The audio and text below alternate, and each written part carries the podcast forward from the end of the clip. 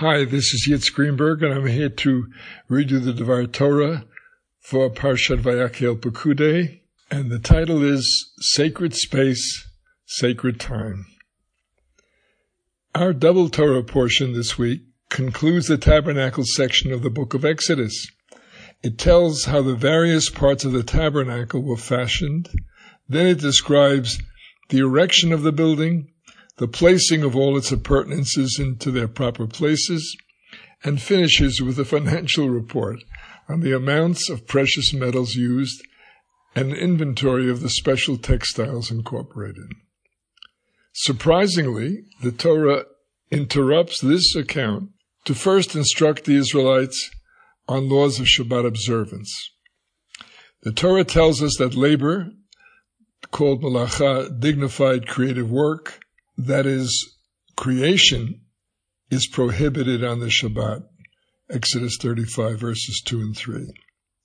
The traditional commentaries scramble to explain the insertion of a seemingly unrelated set of laws.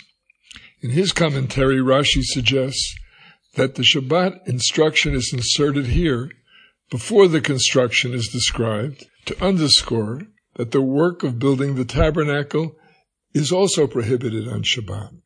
The holy work of building a house in which to meet and serve God, nevertheless, must stop on Shabbat. Getting the sanctuary done faster is not religiously significant enough to interfere with the global Shabbat instruction to live a day of pure being, dedicated to internal reflection and relationship. In fact, only Pikuach Nefesh, saving a life, is weighty enough to override the Shabbat prohibition of labor, and that is because life is Judaism's highest value. There is another possible approach to this insertion. These Shabbat laws are not an interruption, but a juxtaposition. Shabbat represents sacred time. The tabernacle represents sacred space. These two phenomena are closely related. They are parallel to each other, and they play an identical role in the ecology of Jewish religion. Hence, they appear together in our Torah portion. The, t- the key goal of Judaism, as I've argued in this whole series, is to repair and perfect the world so life will flourish to its fullest degree. In the Messianic age, human honor and dignity, the infinite value equality and uniqueness of every individual will be upheld on a daily basis in real life. Living the Jewish covenant then involves working in every generation to overcome the inequalities inflicted by poverty, oppression, or discrimination, as well as to end the life degrading effects of hunger, war, and sickness. So we work on the present reality in an effort to improve it. Now, there is a real tension between the ideal we strive for and what can be done in the present status quo. This tension is the dynamic which generates the energy to pursue our activities at an intense covenantal level and to strive to live by the higher values in our daily lives. Given that the pace of covenantal improvement is incremental, we spend our whole lives in this work and the task is passed on to the next generation. The challenge then is how do we keep up the present impact of the ideal when its actual realization is so far away? The covenantal process generates a real danger that one will participate in and then accommodate the present reality so as to slip into its routine. One may even unconsciously come to accept the norms and expectations of the status quo. So then how do we avoid selling out the dream and the mission? And there is a second danger. What happens to a dream deferred? Does it dry up like a raisin in the sun? In Langston Hughes' immortal poem. How do we not lose the intensity and drawing power of the dream? This is the Achilles heel of the covenantal method with its commitment to function in the present reality while working to change it. The Jewish tradition deals with this challenge by creating sacred time and sacred space. The future perfected world is brought forward into the present in the form of a mini cosmos, a kind of a miniature version of the ultimate goal. In the realm of time, the Torah carves out one day of the week Shabbat. A.J. Heschel calls it a palace in time. During these 25 hours, one experiences the ultimate reality to come. On Shabbat, there is no labor malacha, i.e. dignified creative work to upgrade the world. This is not so much a prohibition as it is an imagined future, a fantasy turned into a present experience. On this day, the world is complete, so there's nothing left to do. In a perfect world, one needs only to be, to live, to relate to family and friends, to self-develop, to learn Torah, to make love, to have family meals with time for conversation, to sing songs, to learn, as well as to enjoy company and guests. On Shabbat, good food and wine is provided to deepen the pleasure. On Shabbat, there is no war, no deprivation, no public mourning.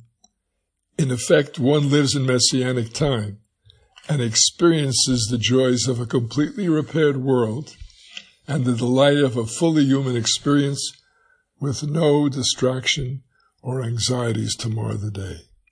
For now, this is only 25 hours, and the peace and perfection are artificially created and that the rest of the world is not keeping Shabbat. But for the practitioner, the promised future perfection is present, vivid, and real. The same function is carried out in the creation of sacred space. In this building, be it tabernacle or temple, one carves out a mini world it is made of precious, permanent, non-decaying metals like gold and silver to symbolize eternity and the absence of decay and death. In this space, no human death is present. Even people who have been in proximity to death and a result become ritually impure cannot enter until they have undergone a purification and rebirth to life ceremony. In this space, the priests are perfect physical specimens, foreshadowing the Messianic era with full cure of disabilities that handicap people. Everyone is ethically on their best behavior. In the words of Psalms 15, who will dwell in your holy mountain temple? One who walks uprightly, acts justly, speaks the truth, does not slander. So everyone is ethically on their best behavior there is no war, no strife, no clashing interests. One feels the presence of God in the absence of evil, and in the unity of the divine and human in common cause. Again, the messianic reality is only inside this one building, but the experience is vivid and real. This is the covenantal method of keeping the dream alive. A mini redeemed world is set up and experienced deeply in time and space right now. The encounter is so powerful that the participant knows that this dream is real, not just an idle fantasy. Thanks to this present experience, the future is not some distant star that is too far away to exercise gravitational pull. Then, when one walks out of the temple or re-enters the weekday, one sees with fresh eyes all the flaws, the missing qualities, the compromises of the present. Energized by the taste of the messianic, the religious celebrant determines not to settle for the status quo, but to change it. This is the covenantal method of world transformation, which the Torah portion holds up as twin tracks on the way to Tikkun Olam world repair.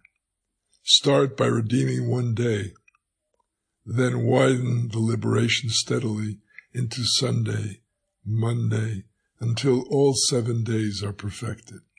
Start with one ideal building, then extend it to one city, then into one country. Keep on extending the zone of life, freedom, perfection. Get some allies along the way and someday the whole world will be redeemed. A Garden of Eden with liberty and justice, love and peace for all.